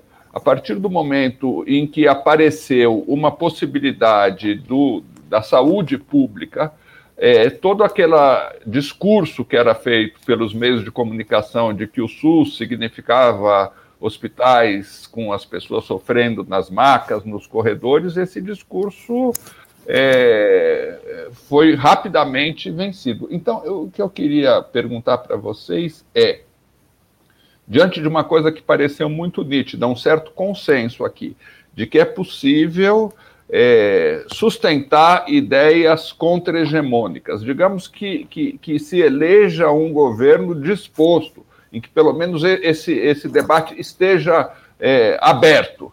É, como vocês veriam a possibilidade de uma política não neoliberal, de, de, de ampliação do investimento público, ela se consolidar e ela poder criar maneiras de se reproduzir, inclusive na consciência popular. Quais seriam os caminhos para é, executar um conjunto de políticas que pudessem gerar adesão e sustentação política para que elas se mantenham? Eu vou começar para poder deixar os professores concluírem, né? E eu acho que os, os, a audiência vai preferir assim também, ouvi-los mais. É, eu concordo com a, com a professora Leda quando ela aponta que o debate ele não é exclusivamente sobre qual teoria econômica está certa, qual está errada, qual projeto de política econômica deve ser implementado. Né? Há um, um elemento muito anterior que inclui esse, esse debate sobre economia também, mas que é a ideologia. E aí eu, eu também sou dos adeptos do conceito de ideologia como ele foi elaborado por Marx. E acredito que esse conjunto de elementos que são culturais, que envolve a religião, que permeia a religião e faz com que ela reforce os elementos do capitalismo, a, as ideias, inclusive morais, de como você deve se comportar, de qual é a, a, a forma socialmente aceita de você se relacionar com o próximo, com a sociedade, tudo isso acaba virando um ciclo vicioso que reforça as escolhas individuais, que reforça as ideias que garantem a, a sustentação de um modelo econômico que, se olhado friamente, é insustentável. Né? Ele não é racional. E, embora seja apresentado como a única opção, como o Antônio falou, existem outras opções e, por incrível que pareça, ele é apresentado como, como a única. Então, é um desafio muito grande de você pegar um, a pesquisa que a Leda também se referiu, lá da, da Perseu Abramo, que vai na, na, periferia de São Paulo e identifica o trabalhador ali, o cara que está trabalhando para um aplicativo, se identificando como empreendedor, porque é uma estratégia de se, é, de se inserir numa sociedade que, de forma que ele diga, eu sou um desempregado, está moralmente fadado ao fracasso, está derrotado, eu sou um desempregado. Não, eu sou um empreendedor. Eu faço, eu sou o meu próprio patrão. Eu não perdi a guerra, eu estou ganhando, do meu jeito, com outro discurso. Então, é, é uma estratégia de, de, resistência. E se a gente pegar lá a, a, a teoria dos jogos, né, o dilema do prisioneiro, se todo mundo for ficar procurando a melhor solução individual, a pior solução coletiva será encontrada. Todos sairão perdendo ao final. É preciso quebrar a bolha no sentido aí, não de falar com todo mundo, né? E eu acho que o nosso papel enquanto academia é formular boas teorias e apresentá-las de forma compreensível para aqueles que fazem as leis e que fazem o debate político. Nós não somos os políticos, nós precisamos assessorar os políticos de forma que eles entendam o que nós estamos dizendo e apliquem, e levem isso de forma mais palatável, mais entendível à população. Então, o que nós temos que apontar é o seguinte: nenhuma solução individual ela trará uma solução coletiva é, razoável, sequer razoável. As soluções elas precisam ser encaminhadas de forma coletiva e a forma de fazer isso dentro da sociedade que nós temos é pelo Estado. Então, aí a gente volta para a economia, né? Aí a gente volta para ver por que, que o Biden, no meio da eleição do ano passado, quando o negócio estava apertado ali antes da, da fase final da eleição com com Trump, embora ele tenha passado todas as prévias batendo no Bernie Sanders e na defesa do DSA lá dos Democratas Socialistas of America, ele adotou a política deles nos debates finais. Ele falava de gerar emprego, ele falava de empregos verdes, ele praticamente decorou o Green New Deal e começou a falar. Eu, eu, eu assisti, eu escrevi para pro, pro, pro um site de acompanhamento né, da política americana, aqui do Brasil, do INCT, sobre um debate do, do dos dois, né? E o Biden, ele fez uma política praticamente parecida, que era o Bernie Sanders ali. Ele, ele diferenciava, não era tão enfático, você via que ele estava desconfortável com essa defesa do Estado tão ativo, mas era a forma dele se diferenciar. E aí o Trump, inclusive, brincava: olha, vejam, ele vai ser socialista, olha o que ele vai fazer, tá vendo? Ele é comunista, ele é vermelho também.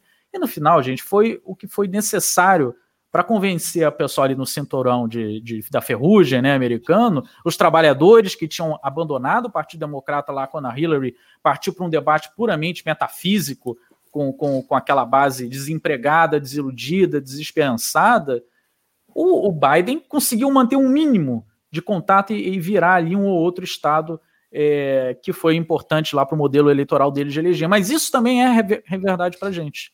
Eu acho que chegar no ano que vem e fazer o, o nosso consenso aqui, academia, né, apresentar para os políticos um consenso econômico que seja do tipo de que o Estado não quebra na emissão da sua própria moeda. Ele não quebra na sua moeda.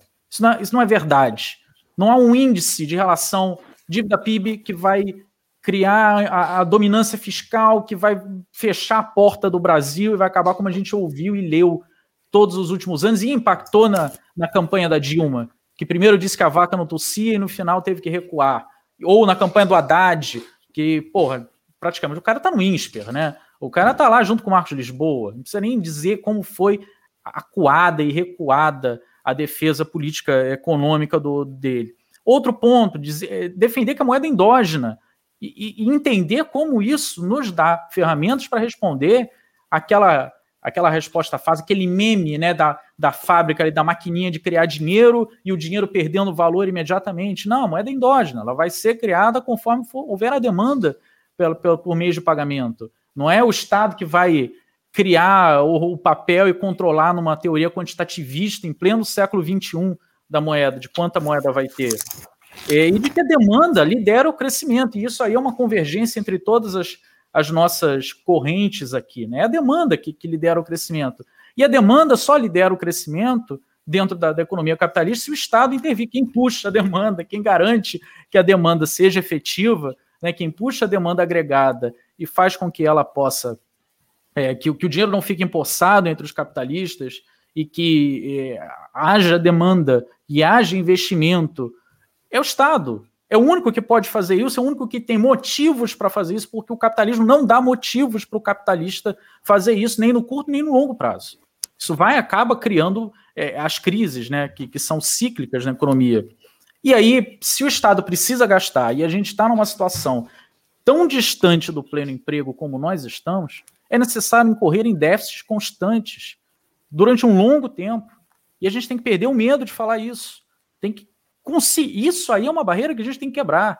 É dizer que o Estado precisa gastar, porque ele precisa puxar a demanda, que enquanto não puxar a demanda, a economia vai continuar afundando e que para o Estado gastar ele vai precisar incorrer em déficit. E que não tem problema nenhum nisso, porque o Estado não vai quebrar, ele não vai falir, ele não vai ficar sem reais para pagar a sua, a sua, as suas contas, as suas despesas. Enfim, aí o debate poderia, né? A gente não vai ter tempo aqui, Antônio, e eu acho muito bom que a gente, inclusive, consiga fazer é, menos política e, de repente, entrar um pouquinho mais na, na economia, né, numa próxima vez, para debater a questão do câmbio, que muita gente provavelmente levantaria num momento desse, dependendo do gasto público que for, que for realizado. Fazer um debate de políticas, é, uma vez que a gente diz que não há essa limitação para o Estado gastar, a pergunta importante não é se o Estado pode gastar, é no que ele pode gastar, no que ele deve gastar, no que ele precisa gastar urgentemente. E aí o professor Carlos é, é, foi matador quando ele diz assim: como é que a gente está no meio da pandemia, olhando um monte de coisa disfuncional, gente passando fome, gente sem, sem, sem um mínimo para sobreviver, o Estado podendo fazer e não fazendo. É isso que tem que ser é, a, o nosso modo, tem que virar a chave. Parar de responder, de, de estar tá na defensiva e passar a cobrar. Olha só o presidente Bolsonaro, o candidato, sei lá quem vai ser do PSDB, Dória como assim o Estado brasileiro, com tanta gente passando fome, na miséria, sem emprego, você podendo criar um emprego, você podendo gerar uma renda para essas pessoas não passarem fome, você não vai fazer? Como é que você defende isso? Se ele puxar o debate econômico, ótimo, aí a gente ganha de, de lavada no debate econômico. A gente tem que provocar isso. O debate começa na política, constrangendo os caras, dizendo por que você não faz aquilo que pode ser feito, que só o Estado pode fazer. E aí, se ele tentar fugir com explicação econômica, a gente ganha o debate. Agora, eu sou um, posit... É, eu sou um otimista, né? Enquanto a Leda falou que está pessimista em relação à conjuntura econômica e política, eu sou otimista no sentido de que nós temos as ferramentas. Eu não estou otimista de que nós saibamos usá-las. Que a nossa classe política esteja de posse dessas ferramentas. Isso eu tenho. Aí eu sou pessimista também. Inclusive, como alguém que atuou nos últimos anos na política é, como presidente de partido estadual, enfim, eu, eu, acompanhei os últimos anos da política por dentro. E isso que a gente está debatendo aqui é grego. Isso que a gente está falando aqui é latim, aramaico, sabe? É quase indecifrável para a esquerda. Eu, obviamente, eu, eu estava num partido de esquerda. Imagine você é, capacitar um líder da nossa, do nosso campo para que ele vá para o Congresso e convença os outros. Se a gente não conseguiu convencer ele ainda, né? Então, Nesse ponto aí, o caminho é longo. Uma vez que a gente encontra a fórmula de, de ligar a nossa capacidade de formulação e essa convergência que foi possível aqui no nosso diálogo sobre esses pontos de um Estado que tem que ser é, gastador nesse momento para ativar a demanda, se a gente conseguir ligar isso com a classe política, aí eu acho que o negócio vai para frente.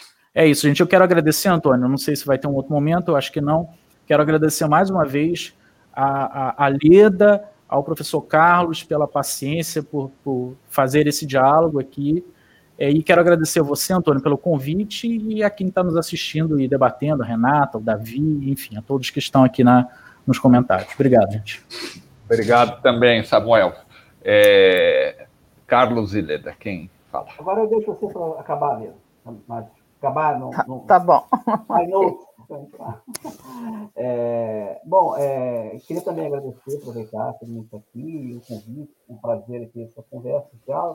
Eu queria me repetir duas coisas, mas reforçar dois pontos que eu acho que o Samuel falou. Primeiro, é porque ele falou o caso aí do Biden, que mudou de discurso no meio do. mudou de tática no meio do campeonato.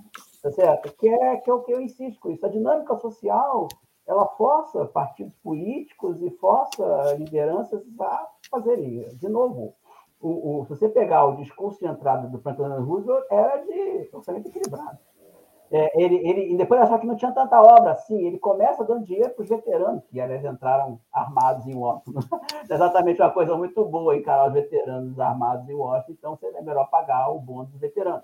Então, é, é, eu, eu, eu, acho que isso é o lado positivo. Assim, quer dizer, a, a, dinâmica social acaba forçando os a tomar certas atitudes. E, e, e, eu espero, pelo menos, que a gente esteja num momento que a dinâmica social force essa tomada de uma posição um pouco mais radical. Eu, eu entendo que tem, vou dizer, eu falo, observações objetivas e subjetivas. Objetivas, assim, a minha vida está uma droga, mas subjetivo, por que está uma droga? Porque eu sou um cara horrível, então eu que tenho que me melhorar por si próprio. É claro que tem, tem essa, esse jogo foi muito bem explicado aqui pela Leda e pelo Samuel, mas, de qualquer forma, eu acho que com condições objetivas de, de tensão social, você abre um campo muito forte para fazer mudanças mais radicais.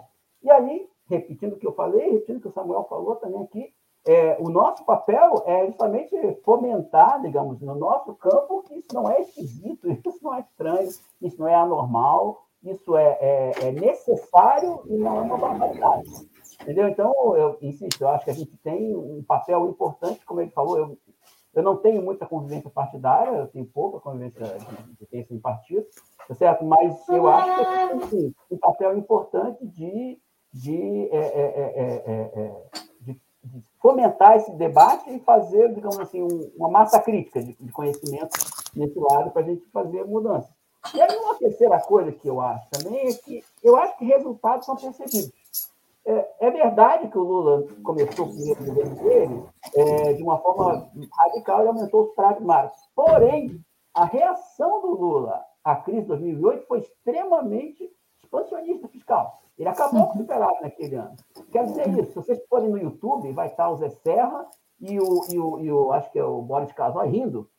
Imagina só, Cacá Sabedoria, imagina só O Lula quer fazer no meio da crise agora um déficit. Ele não só queria, estava certo, fez e a economia cresceu bastante. Certo? Quando ele manteve, como eu falei, o salário mínimo, o salário mínimo tem um impacto super positivo sobre a Previdência, porque o, o PIS é o salário mínimo, isso teve um impacto enorme sobre a sociedade. Você com, com, com você. E, aliás, diga passagem, o Brasil teve uma crise muito maior do que nos anos 80 e eu não vi nenhuma grade da, do Palácio Bandeirante ser derrubada. Por quê? porque a nossa, a nossa, a, a, a, nossa rede de proteção social é muito mais forte, muito se sustentou. É engraçado essa ironia, eu tenho um texto sobre isso, é o piso e o teto lá com o meu amigo Gabriel Aidar, é, que o, o, que a base de defesa social deixou, que foi uma rede social de defesa ampla, um salário mínimo muito elevado, o padrão brasileiro, segurou a crise que os próprios neoliberais fizeram e não teve impacto de reação social tão forte. Porque você conseguiu segurar a base com a avó, com. com, com... Isso eu conheço vários casos, todo mundo aqui deve conhecer casos assim. Tinha uma avó que segura um filho que ficou desempregado, um sobrinho, e você consegue, em volta daquele núcleo familiar que não é destruído, manter. Então, é uma prova é, cabal de que salário mínimo e rede de proteção social evita crises sociais muito mais graves. Infelizmente, infelizmente, graças, felizmente, porque foi bom para a sociedade, mas que acabou segurando esse projeto maluco da Ponte do Futuro. Então, eu acho que, ou pelo menos não destruindo tanto, como seria grave se não tivesse essa rede social e esse salário mínimo. Então, eu acho que resultados são percebidos, sim. É, a população, e, e, e, obviamente que no caso da Dilma, desculpe, é, a, a, ela foi eleita, mas porque desacelerou muito a economia, foi ali na Bacia das Almas, ali no, na, na moedinha do Bolsonaro. Ele só não sabe que não é um evento aleatório, mas deixa para lá, tá certo? É, mas, de qualquer forma, é, ela foi lá no, na, no Photoshop e depois ela derruba a economia. Foi um estelionato eleitoral e as pessoas ficaram revoltadas. Não achei nada demais, foi super normal. Foi uma reação perfeitamente racional das pessoas ficarem bastante chateadas com o que ela disse que não ia fazer efeito, como o Samuel disse, e tiveram uma votação, digamos assim, uma reação, acho que natural àqueles fenômenos. Então, eu entendo perfeitamente, concordo com a Lena, que a mudança da estrutura é, é, produtiva, a mudança da estrutura ocupacional vai demandar novas formas de participação política, porque o sindicato, a fábrica já não tem mais esse papel histórico que tinha, mas eu insisto que políticas é, expansionistas e contracíclicas, e não só contracíclicas, de puxar o crescimento de gastos públicos, são percebidas sim pela população e são bem vistas e ganham muito voto. O Lula saiu, e tem outra coisa que as pessoas esquecem também, que apesar de não ter diminuído o superávit primário, a, a taxa de crescimento do gasto foi muito alta. Não tinha dessa previdência, por quê? Porque apesar do salário mínimo subir muito, como a economia estava crescendo e estava mais gente formalizando, a receita crescia muito. O déficit só vai aparecer quando dá a virada, maldita virada da chave. E aí a economia capota e você abre um déficit muito grande.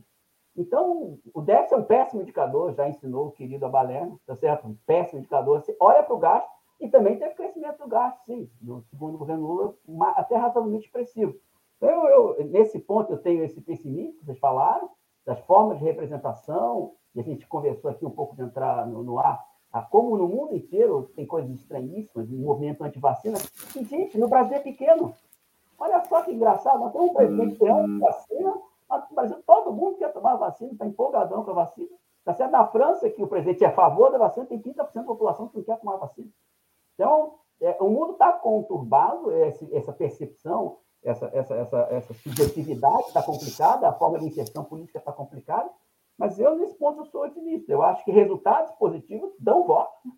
Tenho certeza, acho que o Lula, é, apesar de todas as coisas, é, é, surfou na sua própria competência nesse sentido, tá certo? Fazer uma política anticíclica muito forte. E eu acho que o nosso papel é esse. É dizer assim, olha, você fez certo. Hein? 2008 estava certo, para 2009 foi, você sabe que você deu certo? Você fez de conta assim. Tá vendo? Então, o nosso papel é, é chamar a atenção para que as coisas bem feitas são bem feitas e que não são maluquices.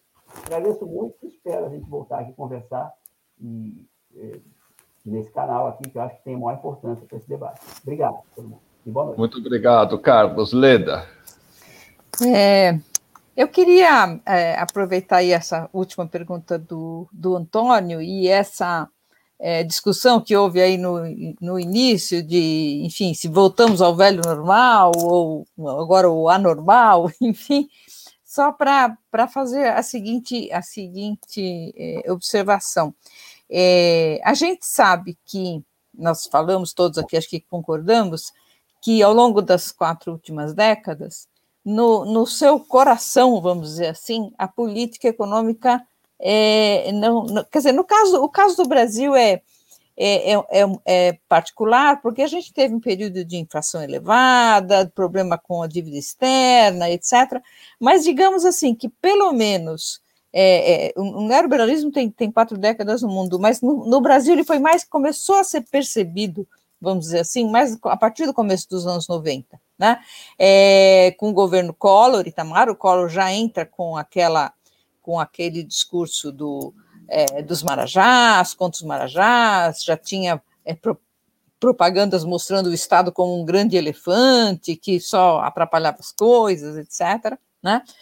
E é, é aí começa a abertura, a abertura financeira começa aí, né? a, a, a liberação, liberalização dos, dos fluxos cambiais, etc. É, começa ainda nesse nesse governo, e o próprio Plano Real, né, que estabilizou monetariamente a economia, inegavelmente, mas ele não foi só um plano de estabilidade monetária, né? Ele foi um plano para a implementação de uma agenda, né, da agenda da política neoliberal. E de lá, de lá para cá, esse é o samba de uma nota só.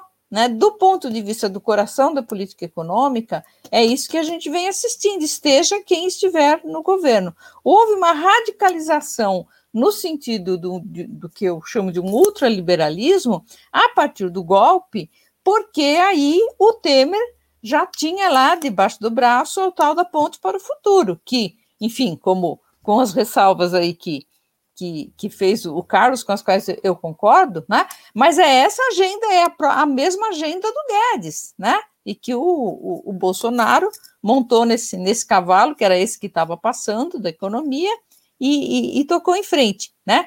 Uh, uh, nem eu acho, inclusive, que o, o, o, Bolsonaro não tem ideia sequer do que, que é liberal, deixa de ser. Eu acho que ele não, não tem a menor condição de saber o que, que ele está fazendo. Mas tem uma turma lá que aproveita, né? E vai botando ele em cima desse cavalo por enquanto. Mas então, a gente viu esse, esse samba de uma nota só, né? E a gente e a gente teve, a despeito disso, por conta de um bom momento é, inter, da economia internacional nos anos nos anos 00, os anos 2000, né? E por conta é, das políticas sociais de alto impacto dos governos do PT, a gente teve um momento em que pareceu que dava para ter algum nível de civilidade com um, uma política neoliberal, com um Estado neoliberal, né? Com uma gestão neoliberal dessa política. É, bom, enfim, isso aqui também dá pano para manga, podemos, podíamos ficar três dias aqui, aqui discutindo, né? Então, o que eu acho que é complicado, talvez, hoje, é a gente voltar a pensar que basta a gente conseguir tirar o fascista daí, tirar os fascistas e é, deixar embaixo da mesa o, o, o, ponto para o futuro, não olhar mais para ele, mas para mim, voltar ao velho normal é voltar a essa situação, que eu acho inaceitável. Eu, eu acho que nós não podemos mais, eu não quero, o pessoal chama isso de desenvolvimentismo, né?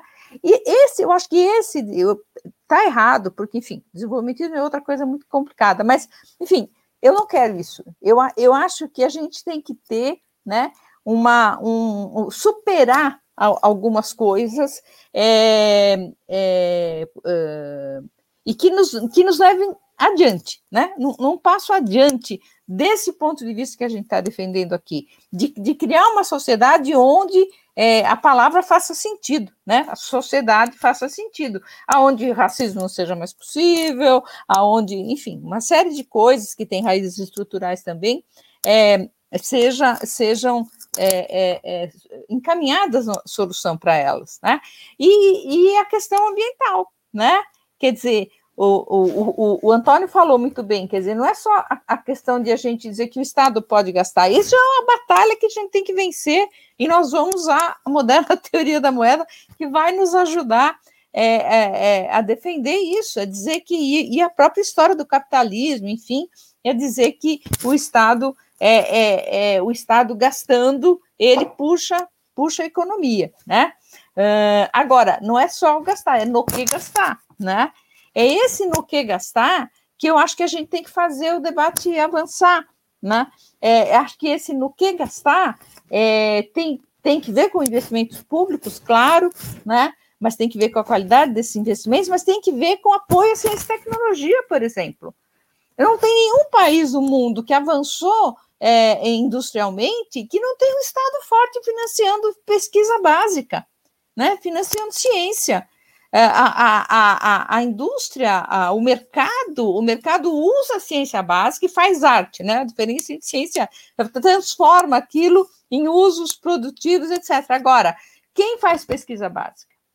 Que não, que não, que não dá retorno a caso, né? Quem faz é, é, é, é, saúde pública, esses aspectos da saúde pública, por exemplo, né? Que, que demandam esse, esse agir coletivo que encontra no Estado o seu é, o seu instrumento mais importante. Né? Então, são, são coisas assim, o, o, o mercado, ele acaba ficando, uh, uh, ele acaba ficando, como é que se diz, ganhando louros que não, que não lhe pertencem, né? É, tudo, porque tudo parece que é, que é, é resultado do funcionamento do, é, do mercado, né? E a gente sabe que não existe, né? Mercado é, é, sem Estado, o poder e o dinheiro sempre andaram juntos, e isso está diretamente ligado com a forma como a gente. Aí que tem algumas diferenças com a, com a moderna teoria da moeda, né? mas que não, nos, não vão afetar em nada a possibilidade de a gente está é, tá dizendo aqui que a bateria do meu celular, do meu do meu computador está acabando. Então, eu vou acabar a fala aqui antes que eu saia da tela. É, não vai afetar em nada essa, essa, essa defesa, esse, esses pontos de convergência que a gente revelou aqui, né? É, mas a gente precisa, então, só para só fechar, a gente precisa pensar né, nesse, nesse em que a gente conseguir tirar o fascismo da frente é, é, não implica que a gente vai poder voltar àquilo que foi um período que, a despeito do seu core neoliberal, né, ele foi um período bom porque ele distribuiu renda, porque o salário mínimo cresceu, etc. Eu acho que a gente vai tentar voltar a fazer só isso, sem mexer nos fundamentos, sem pensar nesses outros problemas todos, que acho que o Outras Palavras apresenta tão bem, né, com todo, tudo que traz para a gente, acho que nós vamos errar novamente e podemos ter um fascista de novo é, daqui 10 anos, outra vez, batendo a madeira aqui, aqui, eu não creio em Las Brujas, e muito obrigada é, Antônio, prazer estar aqui com o Carlos e o Samuel, que não conhecia, mas gostei muito das suas colocações. Muito obrigada. Muito obrigado a vocês, a Leda, ao, ao, ao Carlos, ao Samuel, a vocês todos que acompanharam esse debate, em especial o Daniel Conceição, a Renata Lins, o Davi Decache, o Glaucio Campanher, e várias eh, eh, a é, e várias outras pessoas que a gente não vai poder citar aqui. Eu acho, fico muito satisfeito com esse debate. Acho que, evidentemente, não é um debate para as multidões, mas é um debate num momento em que é muito importante é, criar, é, é, por um lado, essa controvérsia e expressar também a possibilidade de pontos de consenso, de pontos de soma de esforços, de pontos de pressionar é, ao, o debate público e o mundo político para a superação desse que o Carlos chamou tão bem de, de novo anormal, de normal patológico, alguma coisa assim. É, eu acho que isso enriquece muito a ideia do projeto do resgate e, como disse a Leda, nós esperamos muito ter vocês aqui de volta para um debate que é, é, mais substancioso ainda como que esse. Esse é um debate de base, mas nós precisamos passada essa é, o dogma, vencido o dogma de que não é possível gastar, de que o dinheiro acabou, de que somos impotentes, que essa ideia, a meu ver, essencial do, do, do neoliberalismo, não há alternativa, as sociedades não têm como refletir sobre si mesmas e transformar si mesmas. Passado esse dogma, vencida essa barreira, a gente quer discutir aqui no resgate projetos, ideias, o que fazer, como construir novas maiorias, como sustentá-las, como criar políticas que se reproduzam e que comecem a o que a gente chama de reconstruir o Brasil em novas bases. Muito obrigado para você, a vocês por terem contribuído tanto e esperamos de verdade é, contar com vocês no, no, nas próximas etapas do resgate. Obrigado, Boa noite. Obrigado. Boa noite. Tchau, tchau. Obrigado, gente. Obrigado para vocês Boa todos noite. que acompanharam o nosso debate.